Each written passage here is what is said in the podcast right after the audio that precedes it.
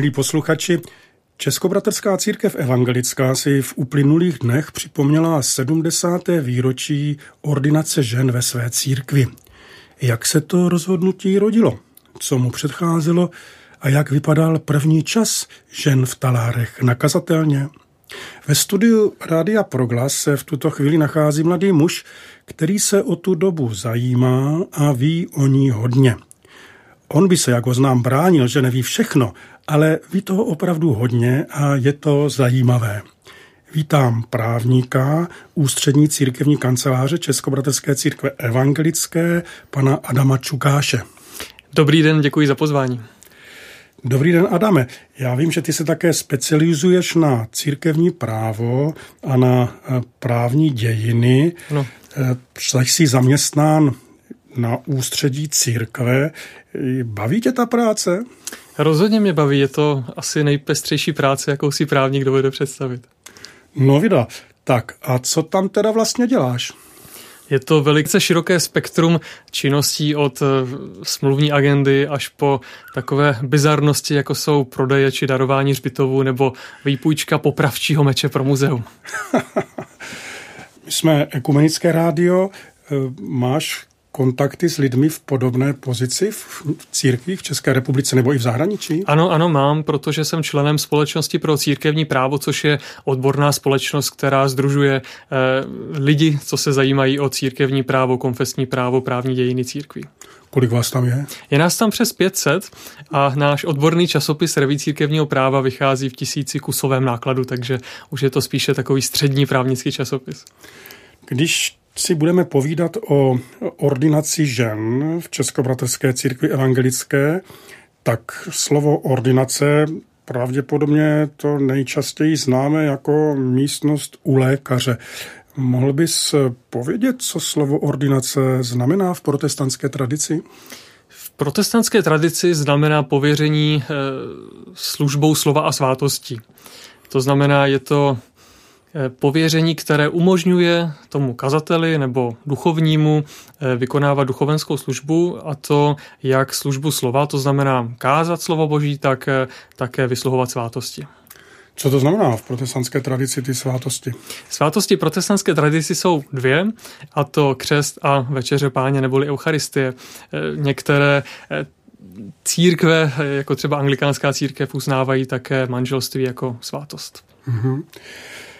Když eh, mluvíme o postavení žen v církvi, tak eh, a podíváme se na situaci církví na této planetě, tak pak bychom asi mohli říct, že vlastně existují dvě taková třaskavá témata, která vyvolávají pnutí eh, napříč těmi církvemi, nikoli po hranicích těch církví, ale napříč. To je jednak vztah lidem s homosexuální orientací a jednak postavení nebo role žen v církvi. My se dnes budeme věnovat tomu druhému, tedy roli žen v církvi. Kdyby někdo zvenku bez předchozích informací a znalostí přišel do církve, tak by asi hleděl, v čem je vlastně problém. Jak bys mu to vysvětlil, v čem je problém a proč je to tak výbušné? Je to dáno do zajisté tradicí. Eh, tradice dlouhou dobu neumožňovalo ženám, aby se staly kazatelkami, po protestantsku řečeno, a bylo to dáno způsobem, jakým se pracovalo s písmem svatým, s Biblí, ale také to bylo dáno do velké míry eh, jaksi kulturními eh, okolnostmi, to znamená, do jaké míry eh, byly ženy přítomny ve veřejném prostoru. A církve se třeba u nás v českých zemích dlouhou dobu vlastně ocitali ve vleku toho, jak to fungovalo ve světské společnosti. Ty se věnuješ těm právním dějinám tak eh, v kterém století nebo v kterých letech se tak objevuje poprvé tento problém? Našel jsi něco, co bylo zajímavého? Práva žen to je otázka poslední, řekněme, dekády 19. století v našem kontextu, v kontextu rakousko-uherské monarchie. Počkej, počkej, řekni to nějakou cifrou, ať to zhruba, zhruba kolem roku 1890 nebo eh, určitě už začátkem 20. století v těch prvních letech se v našem prostředí objevují hlasy, které volají potom, aby ženy eh, dostaly volební právo a to pasivní, to znamená eh, právo být volen, tak zejména aktivní právo volit, protože jedno právo s druhým se podmiňují, tak se potom v té době volalo. A teďka myslíš ale na právo volit ve společnosti. Přesně tak, přesně Nikoliv... tak. Do různých parlamentů, zastupitelstev, sněmů protože toto právo bylo že nám vlastně po celé 19. století upíráno až na nepatrné výjimky. Třeba v Českém zemské sněmu mohla ve v takzvané velkostatkářské kury volit i ženy, které byly velkostatkářkami, ale pouze prostřednictvím mužského zmocněnce. Takže několik žen opravdu volit mohlo, ale byly to naprosté výjimky. A tušíš nějakou první zmínku, kdy se to objevilo i v církvi, tento problém? Nějaké? E, kolem roku 1905, myslím, že právě v roce 1905 první, teda pokud se pohybujeme v evangelickém prostředí v českých zemích, tak e, konvent východní superintendence Augsburského vyznání v Čechách vlastně podává na synod, to znamená takový celocírkevní parlament, návrh, aby bylo ženám přiznáno aktivní volební právo, to znamená právo volit. Tady se ještě e, nebyla řeč o právu být volen.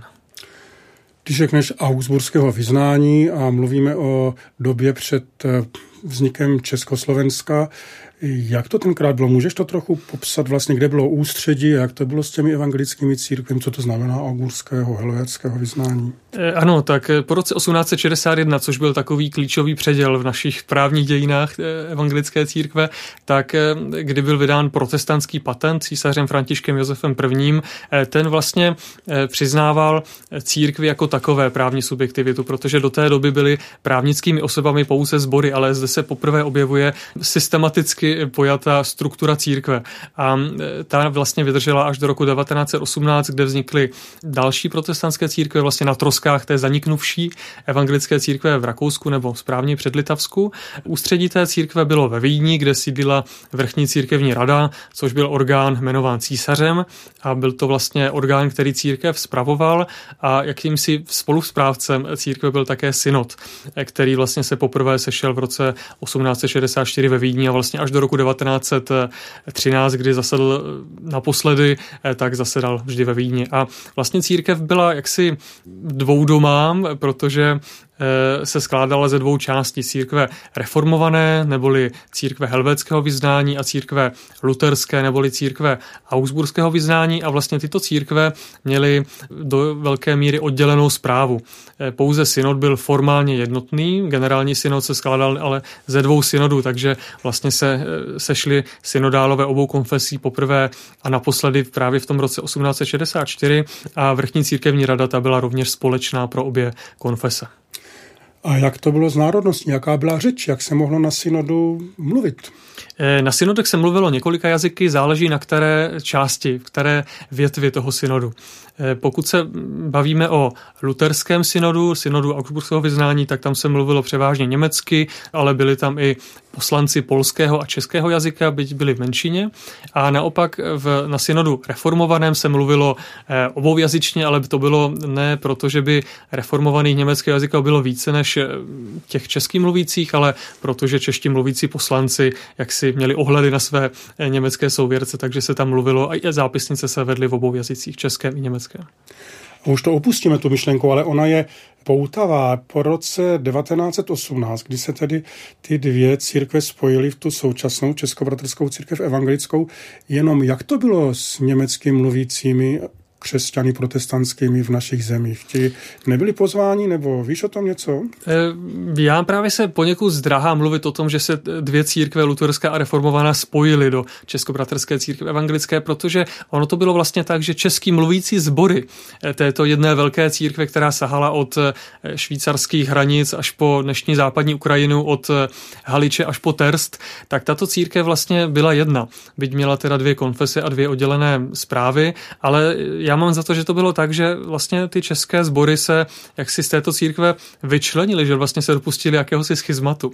Takže to, že vznikla Českobratelská církev evangelická, podle mě nebyl úplně důsledkem spojení církve, ale spíše takového oddělení těch českých mluvících sborů od té jedné společné církve, která však asi už nemohla dále existovat, protože ta země, v níž ta církev působila, se rozdrobila na nástupnické státy. Nicméně čeští evangelici si založili svou vlastní církev v Čece, tak Němečtí němečtí a také polští nebo sleští evangelíci si později založili své vlastní církve, protože myslím, že by v Českobratrské církvi evangelické kolem roku 1918 nenašli úplně svůj domov. Ta církev byla tehdy poněkud v poněkud zápolila s takovými nacionalistickými tendencemi, takže tam úplně prostor pro jinakost v tom smyslu národnostním nebyla. Takže vlastně němečtí evangelíci, luterští a také sleští evangelíci si vlastně museli založit své vlastní církve, pokud chtěli mít nadále nějakou církevní organizaci. No tak člověk vlastně neví, jestli máme být rádi za to, co se stalo v roce 1918 tím spojením, nebo jak by to bývávalo dál, ale přece jenom jakýsi projev malosti se tam asi objevuje, ne? Nebo malé velkorysosti, nebo ono to asi v té době po tom skončení války ten nacionalismus asi byl silný, pravděpodobně bychom jednali stejně jako naši předci, ale trochu škoda to je, ne? Možná, kdyby se malinko počkalo, kdyby to nebylo hned v prosinci 1918, kdy vlastně ČC eh, uspořádala svůj generální sněm, na němž se ustavila. Možná, kdyby to bylo o rok, dva později, tak by ta situace byla jiná, ale nejsem si tím jist. Až po druhé světové válce eh, se vlastně objevují další významné snahy o sjednocení evangelíků v českých zemích, ale to už bylo v důsledku poválečného odsunu německého obyvatelstva eh, pouze sjednocení českých církví církví, které se ale rovněž nepovedlo. Milí posluchači, to byl trochu pořádný základ pro ten další rozhovor o ordinaci žen, abychom dobře věděli, za jakých podmínek a v jaké situaci se vlastně celý ten zápas rodil. Jsem rád, že si o tom můžeme povídat s Adamem Čukášem, právníkem ústředí církevní kanceláře Českobratrské církve evangelické. Ne!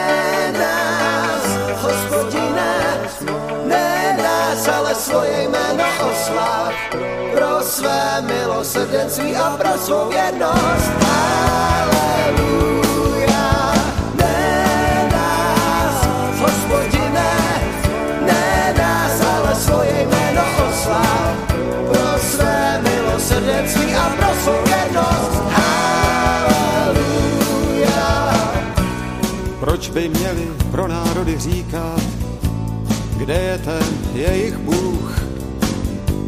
Náš Bůh je přece na nebesích, dělá všechno, co chce. Jejich modly jsou stříbro a zlato, dílo lidských rukou.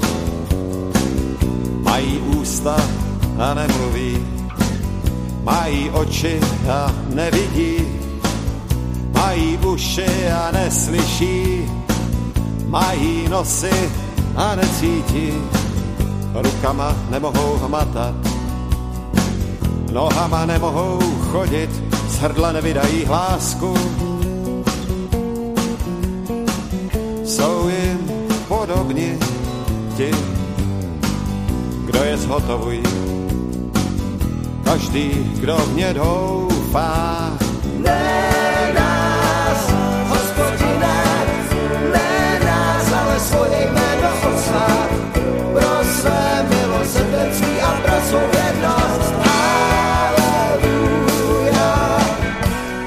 Izraeli doufej hospodina, je tvou pomocí a štítem.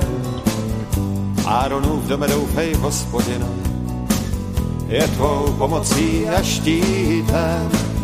Vy, kdo se bojíte hospodina, doufejte hospodina, je vám pomocí a štítem. Hospodin na nás pamatuje, on nám žehná, žehná domu Izraele, žehná domu Áronovu, žehná všem, kteří se bojí hospodina, jak malým, tak velký. Hospodin, ať vás rozmnoží, vás i vaše syny,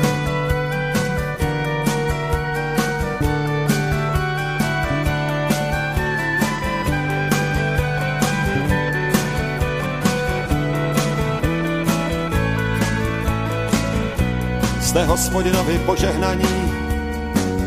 On učinil nebesa i zemi, nebesa ta patří hospodinu. Zemi dál však lidé, mrtví nechválí už hospodina, nikdo z těch, co se stupují v říši ticha, my však budeme hospodinu dobrořečit. Nyní i na věky. Hospodine, ne nás, ale svoje jméno oslav. Pro své milosrdenství a pro svou věrnost. Haleluja.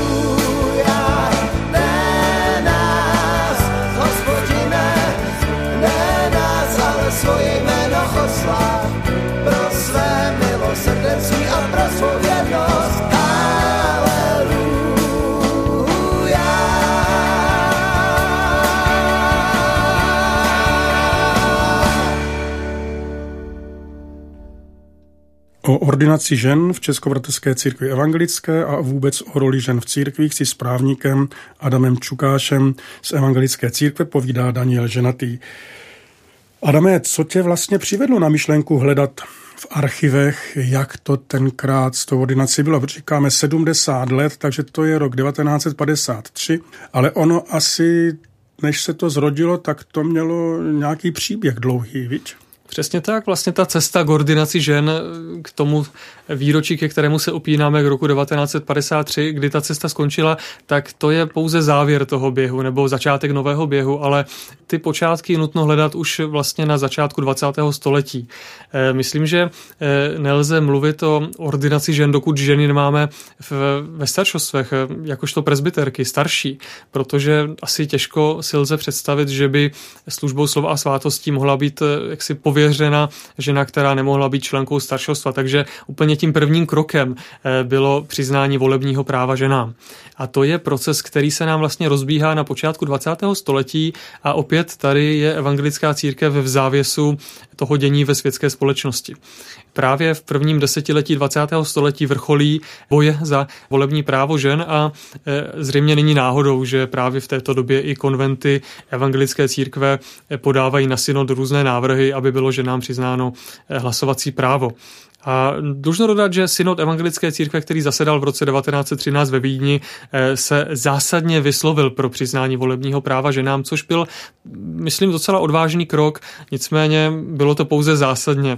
Eh, synod si vyžádal vyjádření staršostev, ale vzhledem k tomu, že brzy na to vypukla první světová válka, tento proces již nebylo možné ukončit. A vlastně až po vzniku evangelické církve v roce 1918 eh, na generálním sněmu už se mluví víceméně se samozřejmostí o tom, tom, že, že nám bude přiznáno eh, hlasovací právo. Takže ta první překážka pro eh, přiznání volitelnosti za farářky, vikářky byla odstraněna v roce 1918, kdy bylo ženám ve evangelické církvi přiznáno hlasovací právo.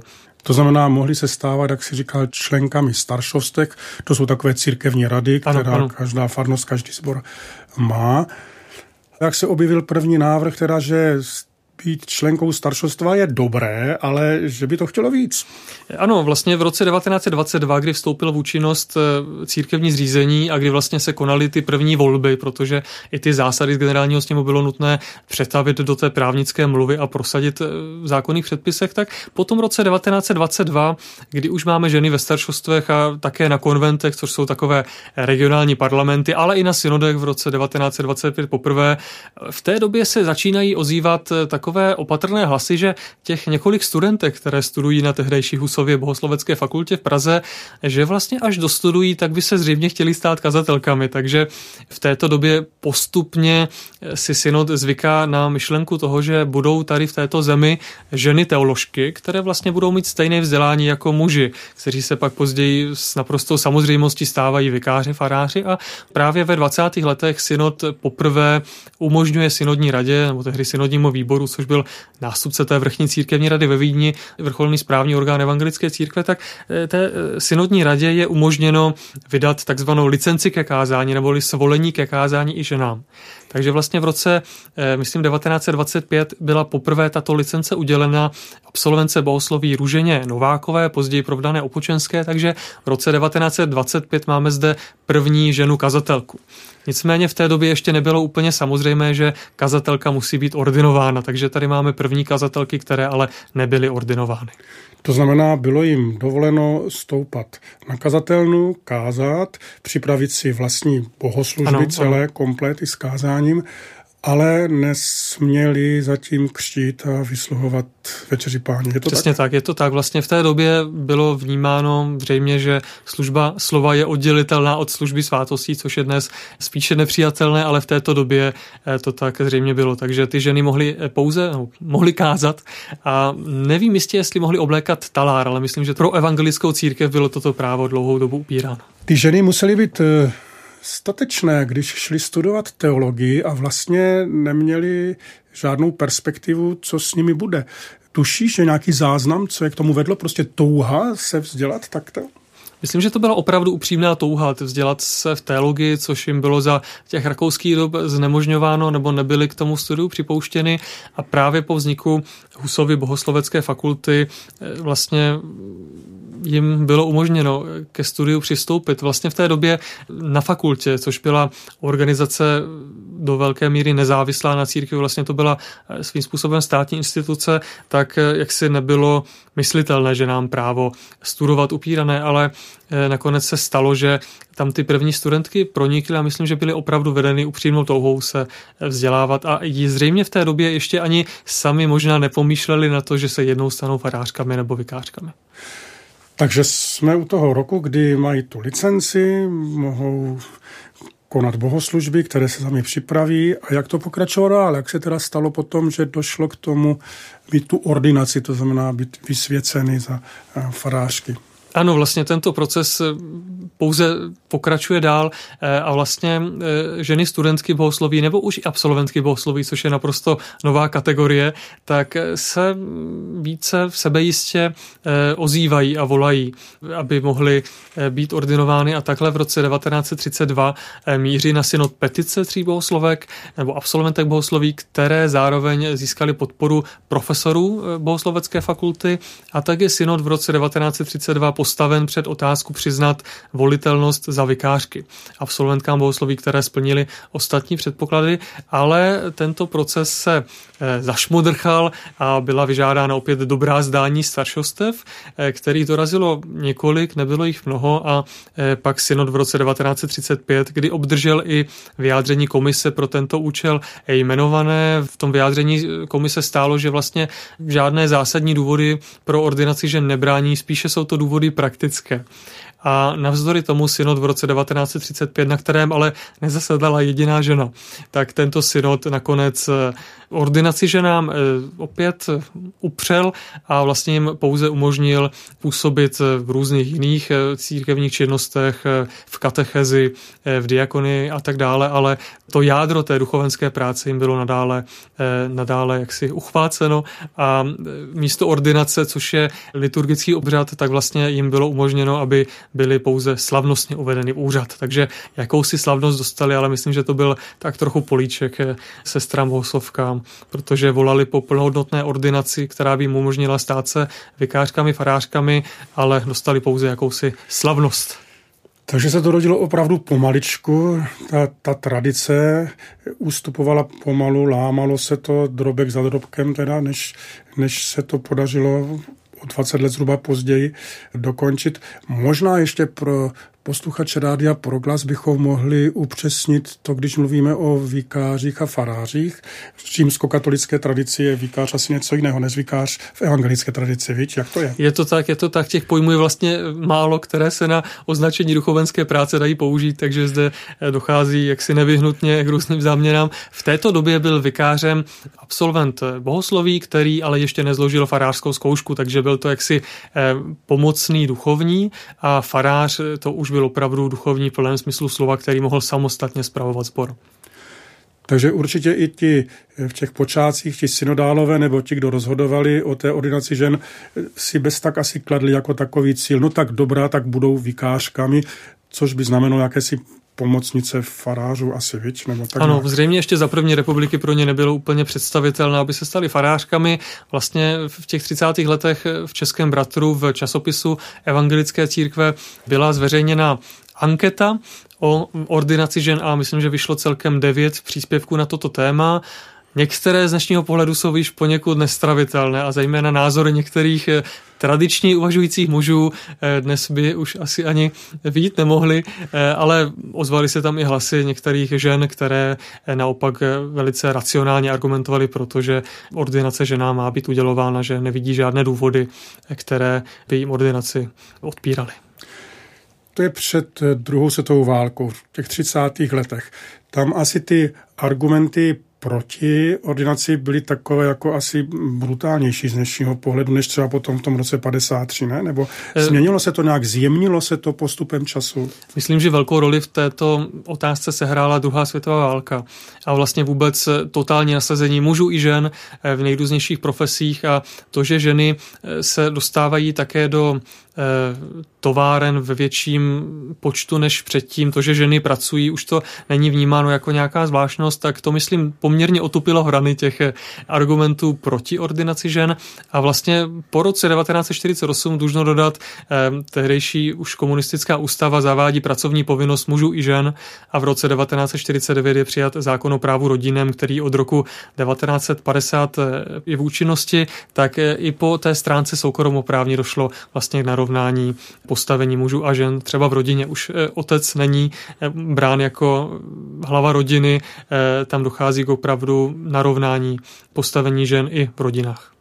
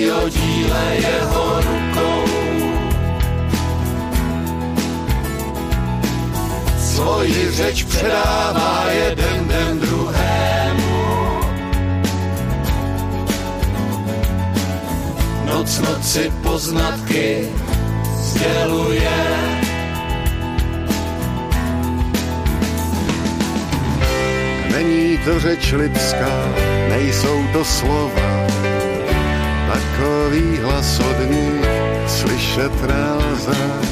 Jejich tón zvučí celičkou zemí, zní jejich obvod o širém světě. Nebesa vypravují o boží slávě, Obloha hovoří o díle jeho rukou. Svoji řeč předává jeden den druhému. Noc noci poznatky sděluje.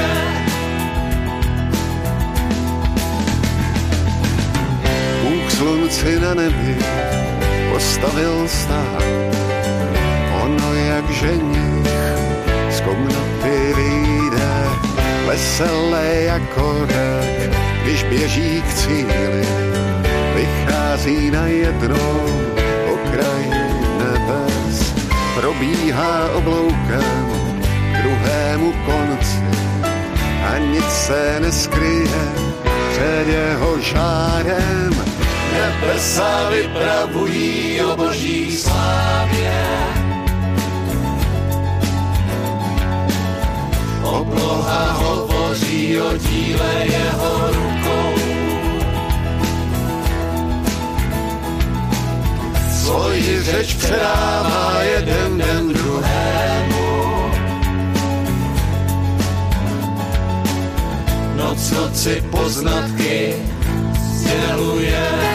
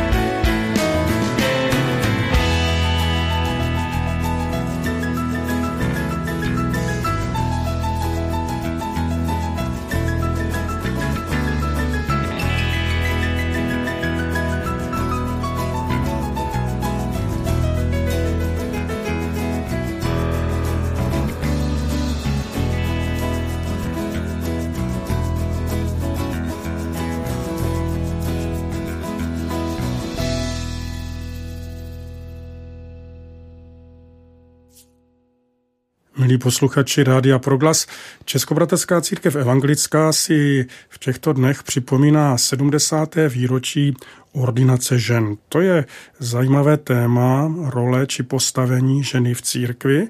Proto jsem rád, že si o této problematice, o tom, jak se to rodilo, můžeme povídat s právníkem Českobratrské církve evangelické panem Adamem Čukášem. Takže my jsme dospěli na počátek druhé světové války. Předpokládám, že za té druhé světové války se toho asi moc nedělo. Jak to bylo vlastně? Scházely se synody nebo jak žili církve v té době? Teďka máme takovou vsuvku, ale o tom se málo ví. To je pravda. Vlastně je pravda, že během druhé světové války synody Českobratrské církve evangelické nezasedaly. A vlastně o všechnu, všechnu moc musela na základě zvláštního eh, synodního zmocnění převzít eh, synodní rada, jakožto vrcholný eh, orgán církve a ta se o tuto moc dělila ráda se seniorátními výbory neboli s takovými regionálními církevními vedeními. A během druhé světové války byl poměrně akutní nedostatek kazatelů, protože mnozí museli narukovat nebo prostě situace byla složitá a v té době synodní rada přistoupila na to, že udělovala diakonům, to znamená neordinovaným pracovníkům církve, zvláštní povolení k tomu, aby mohli vysluhovat svátosti. Tak možná i toto hrálo svou roli v tom, že po druhé světové válce se přistoupilo i k ordinaci žen, když se ukázalo, že během první republiky mohly kázat neordinované ženy, během druhé světové války mohly vysluhovat svátosti neordinované ordinovaní muži, tak možná se eh, toto všechno nějak slilo dohromady a už v roce 1950 eh, vlastně synod eh, evangelické církve ukládá poradnímu odboru teologickému, aby zpracoval komplexní materiál k ordinaci žen, zda je to možné. Jinými slovy se vlastně ukázalo, že se nic zlého nepřihodilo, nezbyl to konec církve, žádná církevní budova nespadla, nic se nezrušilo a život církve šel dál, takže to asi dodalo odvahu k tomu být velkorysejší právě, co se týká ordinace žen. Ještě se vraťme k té době, ta mě připadá velmi důležitá a že na základě té doby o to víc vynikne statečnost těch žen. My jsme mluvili o tom, že teda ženy se objevují, řekněme, v průmyslu po roce 48 to byly ženy hrdinky na traktorech, v hutích, v dolech. Bylo to vlastně strašné, bylo to svým způsobem ponížení žen, přestože to mělo znamenat na novo demonstrovat jakousi eh, jejich sílu. A teďka v té době najednou si nějaká církev vymyslí, že ty ženy, když to přeženu, nebudou někde jen v továrně u pásu při vší úctě k této práci, ale budou také ovlivňovat tu společnost, budou moct kázat. Eh, myslíš, že to společnosti nebo komunistické straně vadilo tenkrát? Myslím, že jim to bylo popravdě v celku jedno, eh, že natolik nelze přeceňovat význam evangelické církve a vůbec církvy vůbec, protože v té době komunistická strana poměrně nepokrytě pracovala na tom, aby církve zlikvidovala, takže asi si nedělala příliš starosti eh, ohledně toho, jestli budou kázat i ženy nebo nebudou kázat ženy. Tady možná určitou roli sehrál, eh, nechci říct tlak, řekl bych spíše příklad, eh, sesterský církví, evangelické církve, protože právě eh, církev Československá husická zavedla ordinaci žen už v roce 1947 a evangelická církev Augsburského vyznání na Slovensku v roce 1951, takže vlastně eh, byla řada na Českobratrské církvi evangelické, která mm, asi byla trošku nucena následovat příklad těchto svých sesterských církví v Československu. Je asi pravda, jak říká, že to státní moc a komunistickou stranu za tolik nezajímalo ty vnitřní věci tenkrát. Eh, můj tatínek byl farářem na Jižní Moravě a vzpomínal, jak počátkem 50. let po nějakém pohřbu za ním přišel církevní témník a říkal, že to bylo docela dobré na tom hřbitově to kázání a že ať se za ním potom staví, že mu pomůže. Tatínek jako nechápal, proč by se za ním měl stavovat, s čím by mu mohl pomoct. A on mu říkal, no tak za rok vlastně už žádné církve nebudou, tak vy budete hledat zaměstnání, tak kdybyste potřeboval, tak vám pomůžu. Takže haleluja, radujeme se z toho, že k tomu nedošlo a i díky statečným ženám, které kázali, evangelium zůstalo a my můžeme je teď svobodně vyznávat v tomto svobodném státě. Kdybychom ještě přešli k tomu boji, než to teda synod odsouhlasil, říkal si, že ten teologický odbor na to měl pracovat. K čemu došel? Jaké byly závěry? Eh, ten teologický Poradní odbor Synodní rady pod vedením profesora novozákonní vědy na eh, už tehdy, myslím, Komenského evangelické eh, bohoslovecké fakultě profesora Josefa Bohmila Součka dospěl k závěru, že novozákonní svědectví eh, nebrání ordinaci žen, že tam prostě žádnou zápověď v tomto smyslu nenacházejí. Profesor Souček, myslím správně v tom svém elaborátu poznamenal, že jak si některé věty nového zákona, které by se snad mohly vykládat, jako že ordinaci žen eh, vadí, tak byly vlastně vní, je nutno vnímat v tom dobovém kontextu, eh, že to byly odpovědi na problémy konkrétních eh, raně křesťanských sborů, které tehdy apoštolové řešili a nelze to jaksi zestručnit na nějakou právnickou poučku, že ženy nemohou být ordinovány. Vlastně dospěl k závěru, že se svými kolegy, že ordinaci žen nic nebrání a tento dokument byl poté, krom toho, že byl zveřejněn v křesťanské reví v roce 1950, tak byl také rozeslán všem staršostvům evangelické církve, které se k němu měly vyjádřit a ta vyjádření se nám zachovala v celistvosti, takže si můžeme udělat poměrně dobrý přehled o tom, jak ta diskuse probíhala a většina zboru se nakonec přiklonila k tomu, že ženy mají být ordinovány. Většina máš, nechci o tobě přesná čísla, to jsem ti slíbil, že po tobě chtít nebudu. Nemáš před sebou žádné tabulky, nic, ale takovou představu, jak ta většina byla velká, byla to těsná většina? Nebo... Eh, tak jako odhadem jich bylo 154 a těch celkem těch vyjádření bylo 225. To je jedno z mála čísel, které si pamatuju. Uh-huh. A pamatuješ si nějaká dobrá vyjádření pro a nějaká dobrá vyjádření proti? Mohl bys je říct? No, budu muset parafrázovat, ale bylo jich tam mnoho a některá jsou z dnešního pohledu poněkud úsměvná. Třeba jeden ze zborů argumentoval tím, že eh, to byl hlas proti, eh, že jak si ženy mají zpravidla slabý hlas a evangelické kostely jsou zpravidla akusticky špatně disponované a proto není možné ženy ordinovat. Některé zbory se k tomuto problému postavili způsobem, že souhlasí s tím elaborátem novozákonníků, ale eh, jak si na svém sboru by nikdy ženu nepovolali. Některé sbory se k tomu právě asi v duchu těch 50. let stavili, takže ordinaci žen eh, podporují. Jeden zbor dokonce se vyjádřil, že až vypukne ta třetí světová válka, kterou nás jaksi soudruzi straší, tak vlastně bude fajn, že máme ordinované ženy kazatelky, protože bratři faráři budou muset určitě narukovati spolu s ostatními příslušníky národa, takže i takovéto vyjádření se dochovaly. Z těch kladných, těch pro, abychom neříkali jenom ty záporné?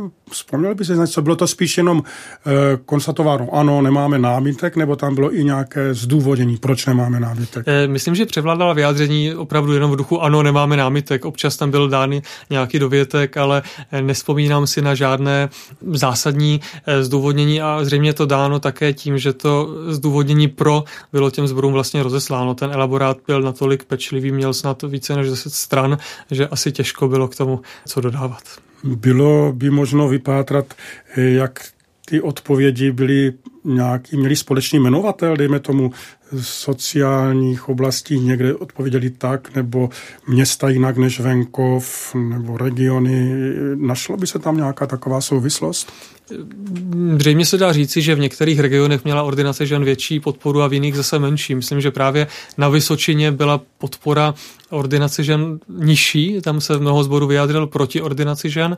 Naopak, pokud si vzpomínám, tak v západních Čechách byla spíše podpora ordinace žen. My jsme vlastně v rámci přípravy oslav 70. výročí ordinace žen evangelické církvy tato vyjádření zpracovali do jakéhosi interaktivního materiálu, kde se lze na mapě podívat na to, eh, jak který sbor hlasoval. Těch vyjádření se nám dochovalo 225 a pomocí barevných puntíků na mapě se lze poměrně eh, snadno podívat, eh, jak který sbor hlasoval. Pokud by to posluchače Rádia Proglas zajímalo, tak se mohou podívat na stránku e-církev.cz lomeno ordinace žen, kde tuto mapu spolu s nějakým historickým výkladem naleznou. Milí posluchači, já vám vřele doporučuji se na ty stránky podívat, protože právě náš host Adam Čukáš je dával dohromady a jsou vtipné, přehledné a je dobré si je přečíst a podívat se na ně. Chválte hospodina všechny národy, všichni lidé, chválte ho zpěvem.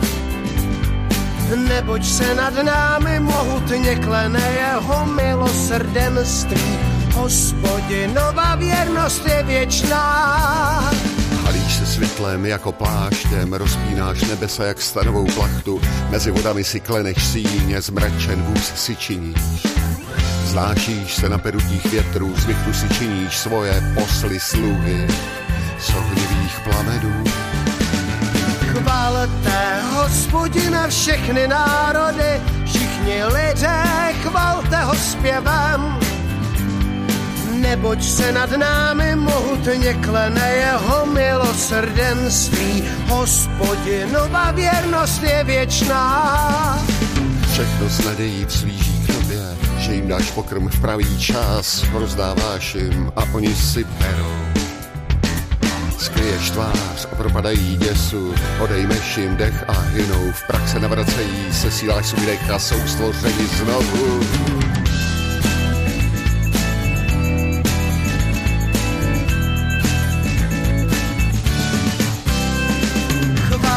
Chvalte hospodina všechny národy, všichni lidé, chvalte ho zpěvem.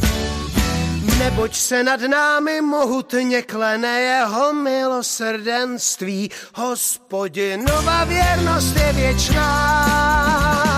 Chvalte hospodina všechny národy, všichni lidé, chvalte ho zpěvem neboť se nad námi mohutně klene jeho milosrdenství. Hospodinova věrnost je věčná.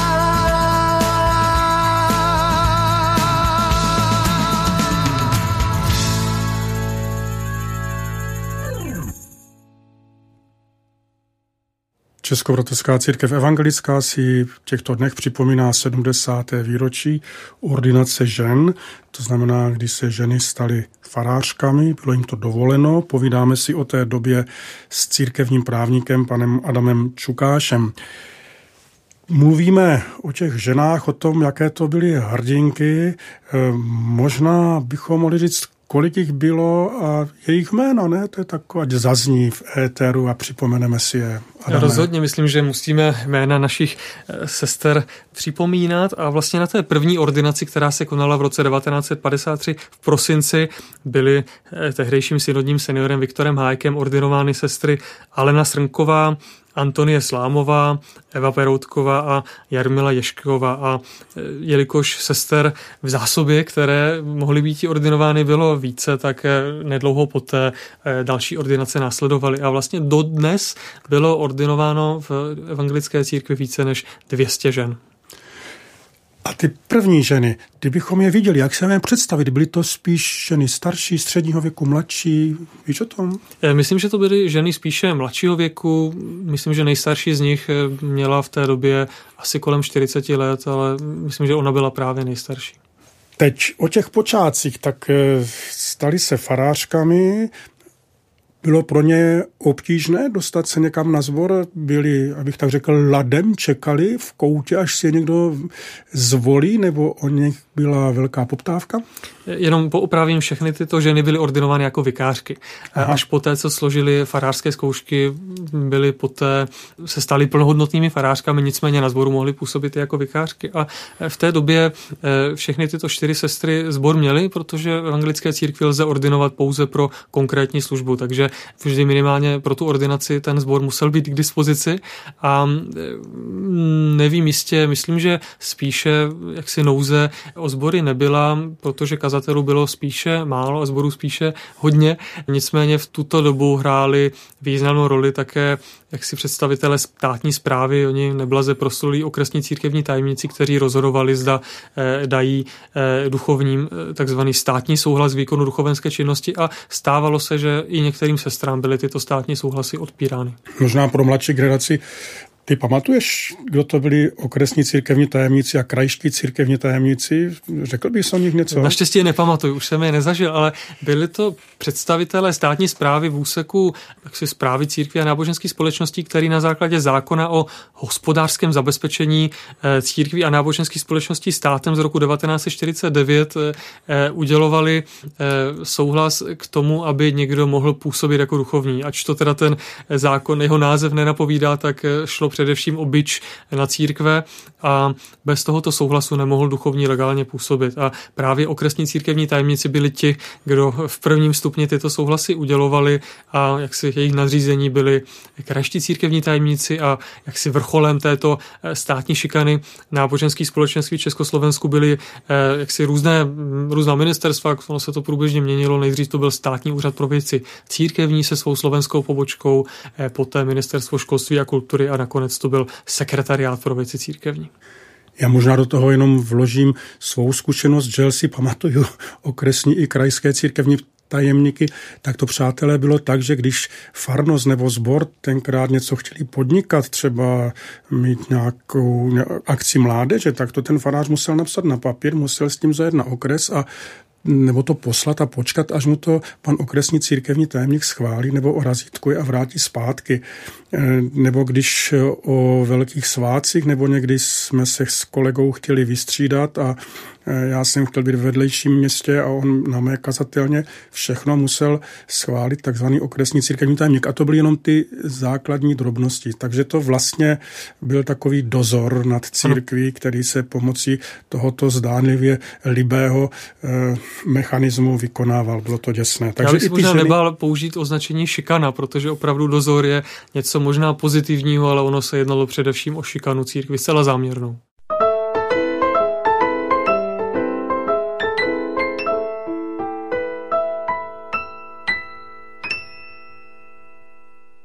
Víš o tom, jak si vedly ty ženy? Máš, jsou nějaké ohlasy z těch eh, zborů, jestli byly přijímány s radostí, vděčností, jaké problémy je čekali, s čím se vyrovnávali?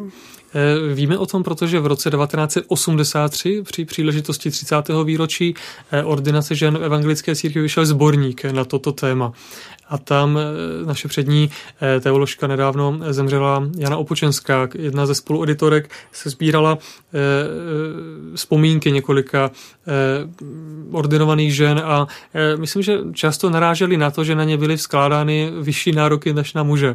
A jak si jakýkoliv nedostatek žen byl zveličován nad neúnosnou míru a myslím, že právě tento nátlak na jejich kvalitu, na kvalitu jejich činnosti byl eh, v té době velice, velice silný a byl teda zřejmě silnější než tlak, který byl kladen na muže. Takže myslím, že toto bylo z jejich strany eh, pocitováno, také se museli vypořádávat s věcmi, které eh, jaksi ženám úplně asi nenáleží a myslím, že v duchovní vůbec, ale u žen to bylo pocitováno silněji, to znamená, že na evangelické faře třeba na Vysočině si musel farář jaksi naštípat dříví na zimu, tak zatímco ten muž to třeba ještě se skřípěním zubů udělal, byť to teda nepatřilo do jeho eh, náplně práce, tak u těch žen to byla další komplikace navíc. A byly případy, že opravdu to jak si dávali pocítit té eh, ženě, na té faře, které nečiníme si iluze, v jakém byli technickém stavu z dnešního hlediska asi nevyhovující. Eh, bylo to tvrdé, myslíš? Jo, pro Myslím, že to bylo pro ně zpočátku velmi tvrdé, ani asi ne úplně záměrně, že by tomu chtěli dát jako eh, pocítit, že jsou ženy a že na tu kazatelnu nepatří, to ne, protože anglické církvi si sbor vikářku nebo farářku volí, takže minimálně nějaká schoda na tom, že tam má působit byla, ale jako ty podmínky byly určitě natolik eh, nepříjemné, že to let, kdy mohlo ten pohodlný život při nejmenším znemožňovat, nemluvě právě o té eh, státní šikaně. Takže rozhodně to ženy eh, v církevní službě v 50., 60., 70. letech neměly snadné. Asi by bylo dobré pozvat si i současnou nějakou eh, paní farářku, aby nám pověděla o tom, jak se žije farářkám v České republice. Eh, přestaň myslet jako právník, ale jako eh, křesťan a člen církve, eh, když přijdeš do kostela na bohoslužby a vidíš, že liturgii a kázání bude mít žena, co od toho čekáš? Je to něco jiného, nebo je to stejné, nebo zraduješ se, nebo ne? Myslím, že si rád uvědomuji, že je mi to vlastně jedno, že nerozlišuji, jestli na kazatelně stojí muž nebo žena a myslím, že to je ten stav, ke kterému bychom se možná časem měli propracovat všichni. To znamená, v Kristu není ani muž, ani žena, tak eh, jsem rád, že to takhle můžu žít a cítit taky.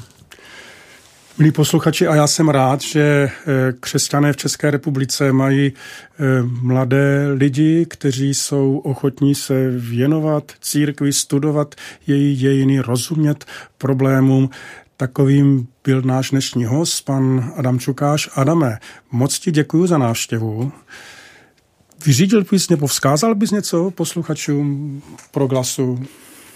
No, doporučoval bych jim podívat se na náš interaktivní materiál na ecírkev.cz lomeno ordinace žen, kde si mohou osvěžit eh, paměť eh, o tom, co vědí o eh, této problematice, aby si také uvědomili, kolik obětavých sester kolem nás je a které opravdu věnovali svůj život tomu, aby jaksi hlásali slovo Boží. To je, myslím, velké potěšení, že si na to můžeme svobodně, svobodně vzpomenout.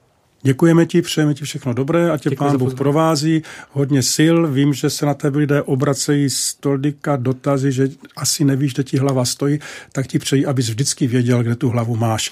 Milí posluchači, děkuji za pozornost. Od mikrofonu se s vámi loučí Daniel Ženatý.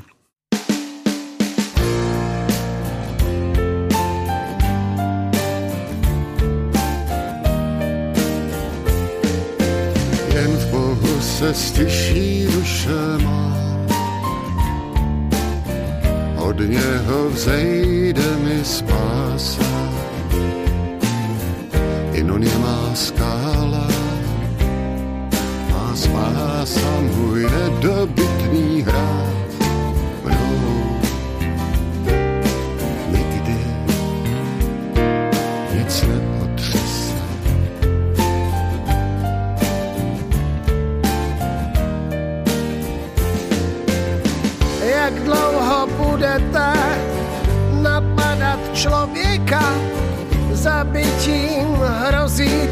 Všichni,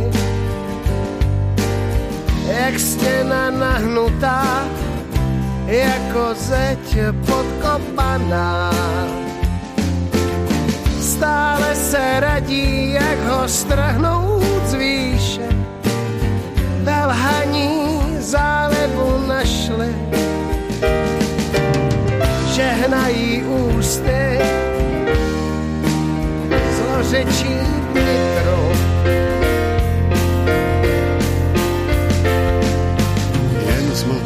Před Bohem duše má, vždyť on mi naději vlévá. Jen on má skála, má spása můj nedobytný hrad.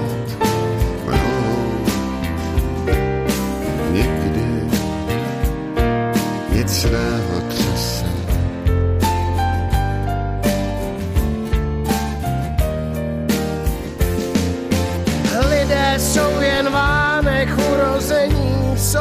Lživé zdání, na váze stoupají vzhůru.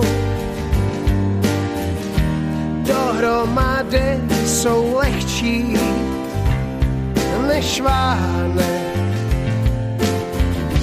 Neslibujte si nic od útisku, nedejte se šálit tím, že něco uchvátíte.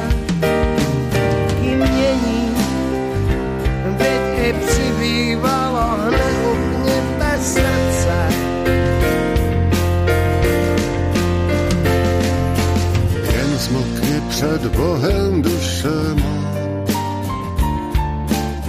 Vždyť on mi naději vlévá, jen on je má skála, má spása můj nedobytný hrad.